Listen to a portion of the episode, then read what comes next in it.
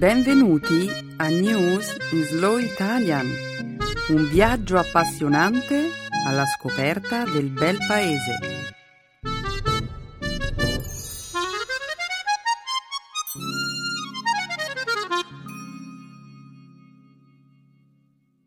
Oggi è giovedì 25 luglio 2013. Un saluto a tutti gli amici di News in Slow Italian. Ciao Alberto, come stai? Ciao Beatrice. Ciao amici. Io sto benissimo. Vedo che sei di ottimo umore oggi. Che succede? Oh, aspetta. Fammi indovinare. La febbre da Royal Baby. Sì Alberto, devo ammetterlo. È bello vedere questi eventi in TV. E naturalmente hai scelto questa storia per il nostro programma, vero? Certo, Alberto, ma questa non è l'unica notizia che commenteremo nella puntata di oggi. Spero proprio di no.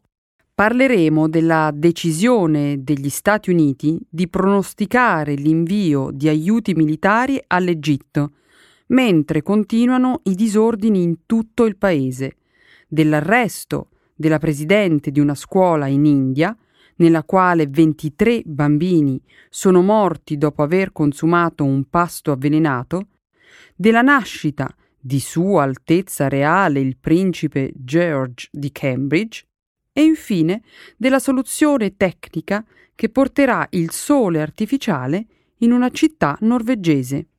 Ottima scelta di notizie! Faremo una chiacchierata interessante oggi. Certo! Apriremo la seconda parte della trasmissione con un dialogo a contenuto grammaticale. Come di consueto, non parleremo di grammatica. Coglieremo invece l'occasione per sviluppare una conversazione divertente e ricca di esempi sul tema grammaticale di oggi, aggettivi e pronomi indefiniti.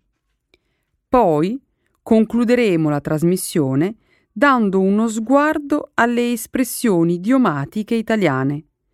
Il modo di dire che abbiamo scelto di approfondire in questa puntata è mettere i puntini sulle i. Ottimo, andiamo. Che lo spettacolo abbia inizio.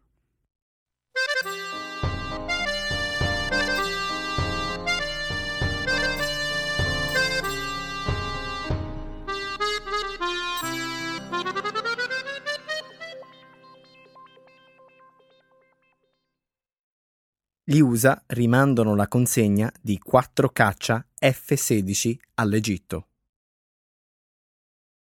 Gli Stati Uniti fanno sapere che rimanderanno la consegna di 4 caccia F-16 all'Egitto, ancora in preda ai disordini dopo l'intervento militare che ha rovesciato il presidente Mohamed Morsi. Il governo americano sta cercando di stabilire se le deposizioni di Morsi sia classificabile come un colpo di Stato. Stabilire che si è trattato di un golpe determinerebbe l'obbligo normativo di sospendere l'invio di aiuti. I 4 jet F-16 sono parte di un più ampio ordine precedentemente concordato di 20 aerei, 8 dei quali sono già stati inviati in Egitto. L'11 luglio scorso i funzionari del governo americano lasciavano supporre l'intenzione di inviare i 4 F-16 all'Egitto. Tuttavia, mercoledì scorso il Pentagono ha confermato che la consegna era stata sospesa. Data l'attuale situazione in Egitto, non crediamo sia opportuno in questo momento continuare la consegna degli F-16, ha dichiarato ai giornalisti il portavoce ufficiale del Pentagono, George Little. Rimaniamo impegnati nella relazione di difesa tra USA ed Egitto, che rimane alla base della nostra più ampia partnership strategica con l'Egitto e serve come pilastro della stabilità nella regione, ha detto Liddell. Gli Stati Uniti forniscono all'anno 1,15 miliardi di dollari di aiuti all'Egitto, dei quali ben 1,13 miliardi sotto forma di aiuti militari. È un colpo di Stato o non è un colpo di Stato? Morsi è stato destituito il 3 luglio, quasi 3 settimane fa, e gli Stati Uniti non sono ancora capaci di decidere se sia stato un colpo di Stato. Secondo la Casa Bianca ci sono implicazioni legali e forse anche sul piano della sicurezza. Lo so.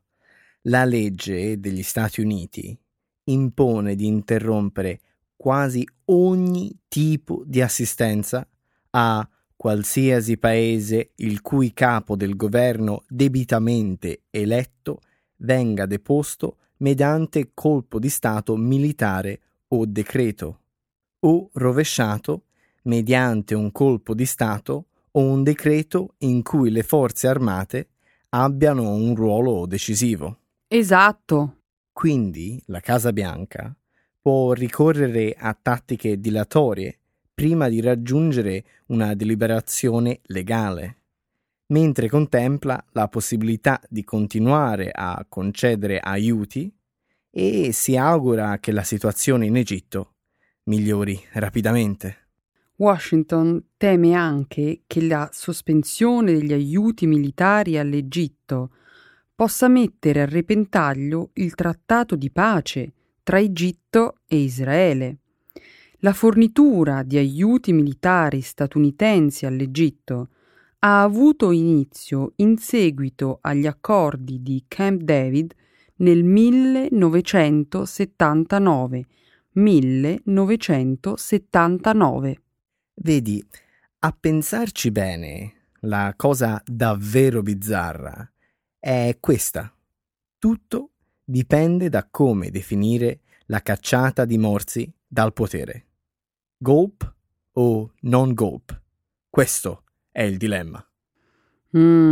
Che cosa c'è in un nome?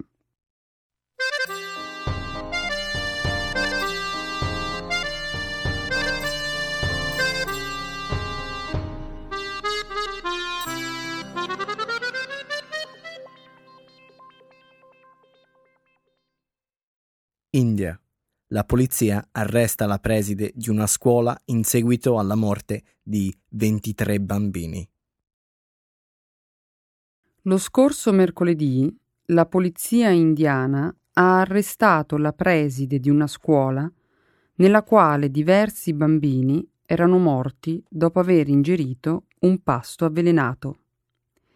Mina Kumari, 36 anni, è stata arrestata mentre si recava al tribunale per consegnarsi alla giustizia. La polizia la stava cercando dal giorno della disgrazia avvenuta lo scorso 16 luglio. I bambini si sono sentiti male pochi minuti dopo aver consumato un pasto nei locali della piccola scuola elementare. 23 bambini di età compresa tra i 5 e i 12 anni sono morti poche ore dopo aver consumato gli alimenti avvelenati. Le analisi dei medici forensi hanno messo in evidenza che il cibo era contaminato da un letale pesticida vietato in molti paesi. La polizia sospetta che l'intossicazione sia stata causata dal fatto che l'olio di cottura veniva conservato in un contenitore di pesticida usato. L'istituto scolastico forniva pasti gratuiti nell'ambito del progetto Midday Meal, pasto di mezzogiorno, un programma che prevede la distribuzione gratuita di cibo ai bambini nelle aree più povere dell'India. Il progetto Midday Meal indiano è il più esteso programma di alimentazione scolastica al mondo e interessa 120 milioni di bambini. L'obiettivo è quello di combattere la malnutrizione e incoraggiare la partecipazione scolastica. Che vergogna! Per molti bambini il pranzo gratuito offerto a scuola è l'unico pasto completo che ricevono nel corso della giornata. Questo programma è stato concepito per favorire la presenza scolastica dei bambini più poveri, non per ucciderli. Qualcosa di simile si era già verificato in passato? No, questo è un evento senza precedenti da quando il programma è stato lanciato nel 1960. Ma i funzionari hanno a lungo ignorato le denunce a proposito della scarsa qualità del cibo servito e la mancanza di igiene. Fammi un esempio. Diversi rapporti ufficiali hanno evidenziato come il cibo sia spesso conservato e preparato da personale con limitata o nessuna formazione in istituti scolastici scarsamente attrezzati. Alcuni rapporti hanno segnalato che gli alimenti apparivano spesso mescolati con pietre e vermi. Cosa? Il metodo abituale di lavaggio dei piatti includeva lo strofinamento dei piatti con il terriccio del cortile per la ricreazione, seguito da un rapido risciacquo. Questo è orribile. Ma non esistono delle regole. Le norme governative che disciplinano il programma sono rigorose. Ci sono regole a proposito di dove comprare il cibo, come conservarlo e come cucinarlo e, naturalmente, ci sono regole in materia di igiene e sicurezza. Il problema non è l'assenza di regole, ma la cattiva amministrazione e l'assenza totale di controlli. L'unico esito positivo di questa tragedia è che ora si dovranno prendere provvedimenti.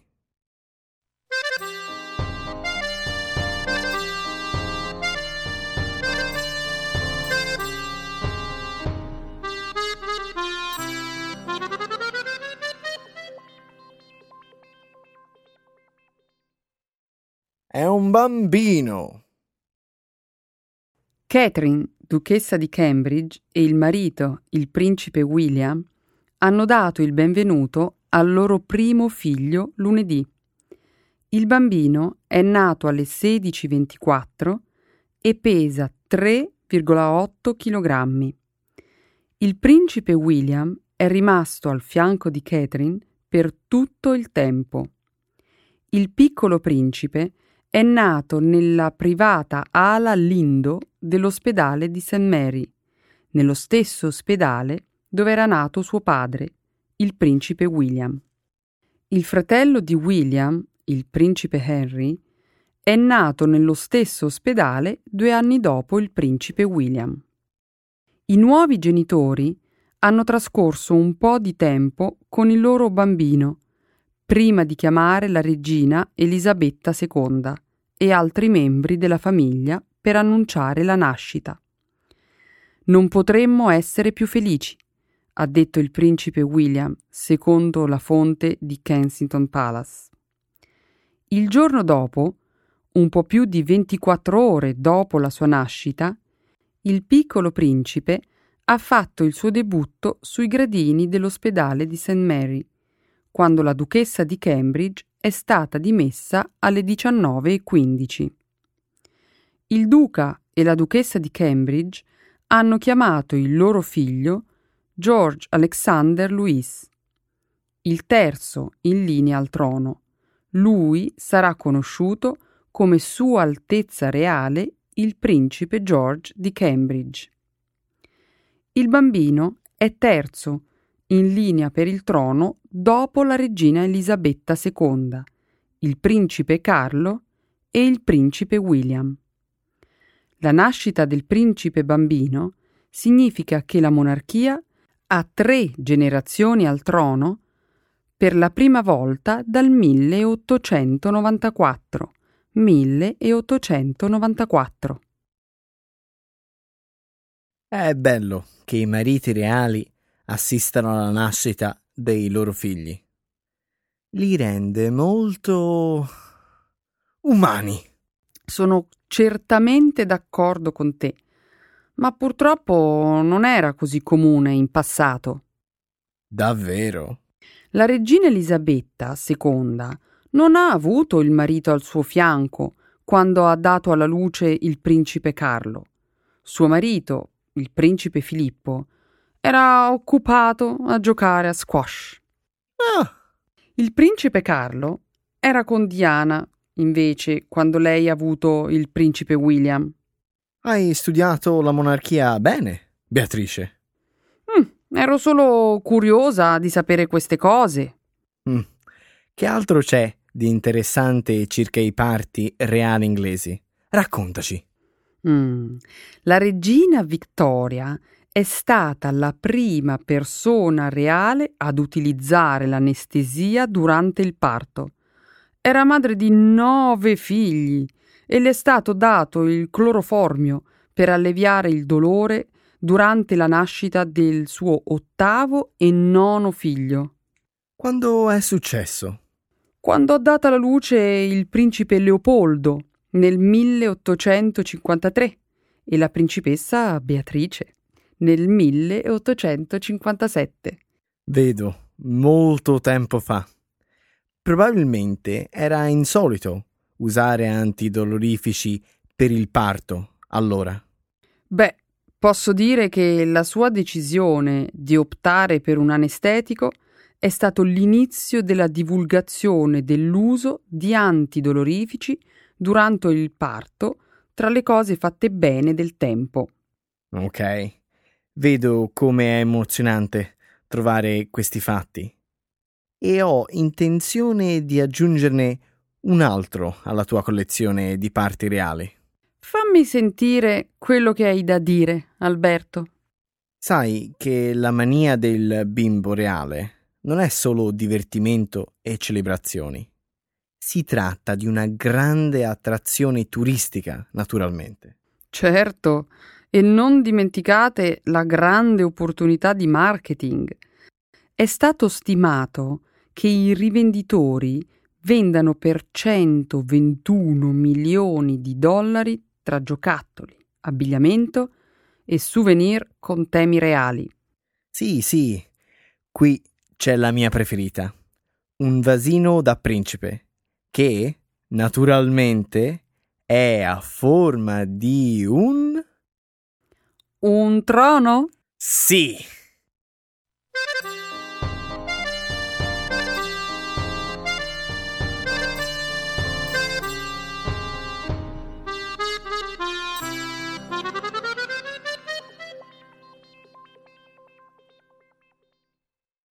Una città norvegese ottiene un sole artificiale. Una piccola città norvegese di Rjukan ha appena finito di installare 3 enormi specchi sul lato di una montagna vicina che rifletterà la luce solare ad una città. La luce creerà un cerchio di 600 metri quadrati sulla piazza del paese, che è di solito in ombra. I 3.500 abitanti di Rjukan vivono in una valle circondata da montagne che bloccano completamente la luce del sole per 5 mesi durante l'inverno. Gli specchi di 90 metri quadrati sono controllati da un computer che è conservato presso l'ufficio comunale. Il costo finale del progetto è stato detto di essere di circa $1 milione. Assolutamente affascinante! Che soluzione semplice ed economica per combattere l'oscurità dell'inverno! Non mi dispiace il freddo invernale e la neve, ma vivere nell'oscurità da settembre a marzo è davvero deprimente. Spero proprio che l'idea funzioni. Dovrebbe. Questo non è il primo progetto di questi tipi di specchi costruiti in Europa. Davvero? Qual è stato il primo? Una piccola città italiana nelle Alpi chiamata Viganella ha installato uno specchio su una montagna vicina nel 2006. Lo specchio porta un raggio di luce nella piazza del paese. Viganella si trova in fondo a una valle e le montagne alpine bloccano il sole per circa 83 giorni l'anno. Aspetta un minuto, mi ricordo di aver visto un documentario, Lo specchio, di questa città. Hai ragione. Il progetto e il film hanno reso Viganella una grande attrazione turistica. Sono sicuro che Rjukan, in Norvegia, avrà lo stesso successo.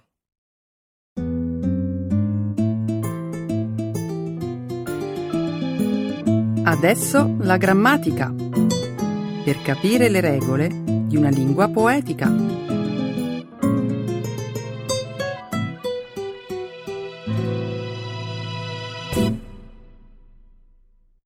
Indefinite adjectives and pronouns. Alberto, volevo chiederti una cosa. Conosci un posto dove si può bere un buon aperitivo prima di cena? Fammi pensare un attimo. Forse potresti provare il Bacco. È un ottimo wine bar e ogni volta che ci vado rimango sempre molto soddisfatto. Attenzione, devo andarci con una mia amica soltanto per chiacchierare e fare un po' di pettegolezzi, perciò non voglio nulla di troppo sofisticato. Non ti preoccupare, questo è il locale che fa per te. Preparano gli aperitivi come in Italia e sono certo che ti piacerà. Dal nome Bacco, dio dell'antica Roma del vino e della vendemmia, si intuisce subito che dovranno possedere una buona selezione di vini. Sì, ci sono tutti i vini che vuoi. Ne hanno tanti, forse troppi. Hanno bottiglie provenienti da tutto il mondo e ognuna è diversa dall'altra. Ho capito, ma li sanno preparare i classici aperitivi come lo spritz, il rossini, l'americano? Certo che sì. Nel menù hanno anche il Pirlo, il San Pellegrino, il classico Negroni e molti ancora. Allora ci posso andare. Mi posso fidare? Ma certo, fidati. Guarda, tutto è buonissimo. Anche perché il barman è italiano. Non è già questa una garanzia di qualità? Non so cosa ne pensi tu, ma per me fare l'aperitivo è una di quelle abitudini italiane che non voglio abbandonare. E fai bene. A qualsiasi italiano piace bere un aperitivo prima dei pasti. Questa abitudine è già in uso da qualche anno oramai. Qualche anno? Alberto, io direi un po' di più. Non sapevi che a Torino si beveva l'aperitivo già alla fine del Settecento? Davvero? Beh, allora forse gli anni saranno parecchi. E pensare che ero convinto che l'aperitivo non fosse altro che una moda inventata di recente a Milano. Ti sbagliavi. Ascolta questa curiosità. L'invenzione dell'aperitivo si deve a Benedetto Carpano, che nel 1786 inventò il Vermouth. Ma certo, questo è l'aperitivo per eccellenza, che si prepara con vino bianco e l'aggiunta di alcune sostanze aromatizzanti. Pensa che il vermouth Prima diventò l'aperitivo ufficiale della casa reale e poi fu anche mezzo di propaganda durante l'unificazione d'Italia. Sì, infatti. Adesso ricordo il nome di uno storico aperitivo chiamato Garibaldi di Gancia. Ma sai qual è la cosa più curiosa? Scoprire che chiunque al tempo degli antichi romani beveva l'aperitivo. Pure loro. È così antica questa abitudine. Sai se era una bevanda alcolica, anche quella? Certo che lo era. L'antenato dell'aperitivo si chiamava mulsum ed era una bevanda a base di vino e miele. Quindi ieri come oggi qualunque romano consumava l'aperitivo prima dei pasti. Esattamente. Ciascun commensale beveva il mulsum durante il momento della gustatio, che oggi definiremo come antipasto.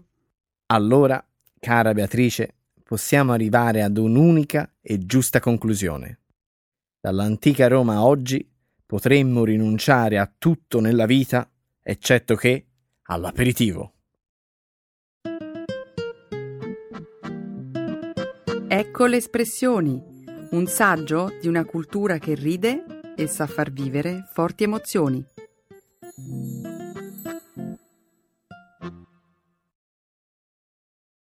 Mettere i puntini sulle i. To be nitpicky.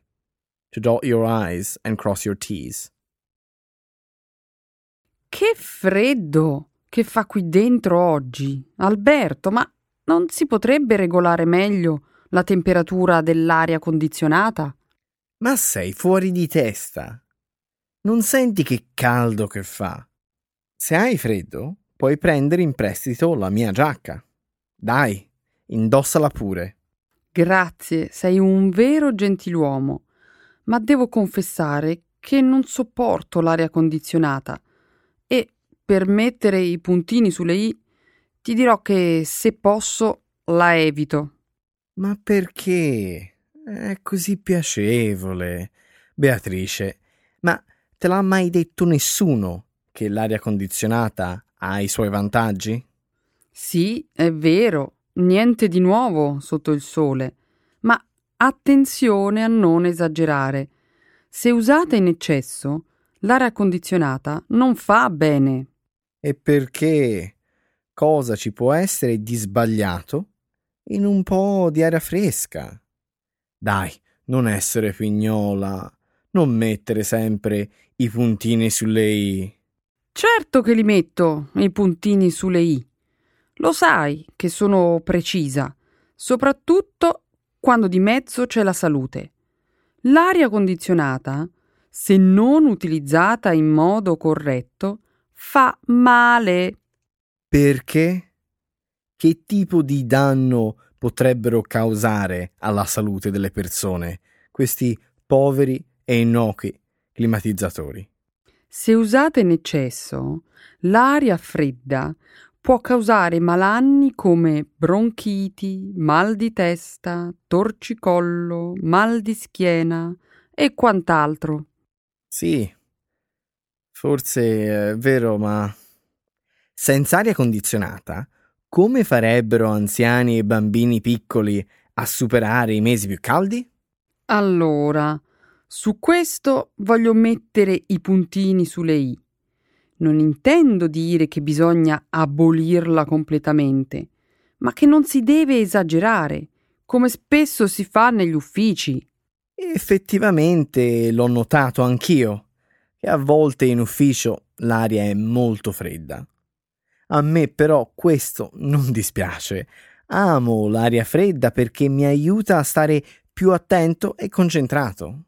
Certo, i benefici ci sono, ma lo sai che ogni anno, durante i mesi caldi, le influenze da ufficio triplicano? Ma il problema non è soltanto questo. C'è dell'altro? Per esempio? Certo. Che mi dici sul consumo di elettricità? L'aria condizionata fa aumentare pesantemente la bolletta mensile e poi danneggia anche l'ambiente.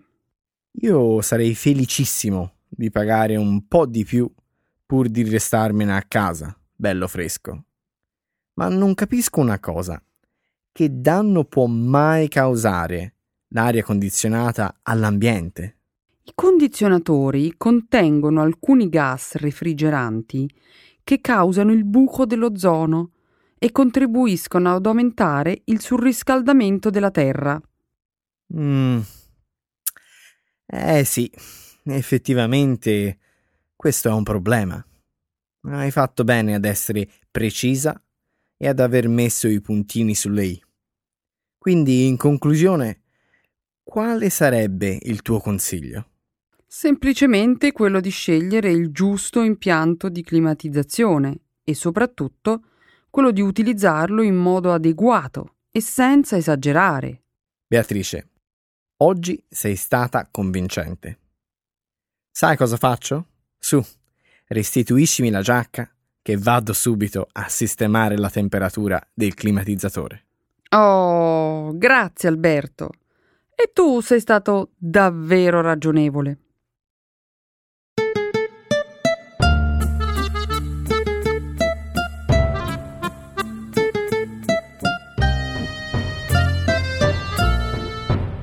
Cari ascoltatori, è stato come sempre un piacere leggere le notizie per voi.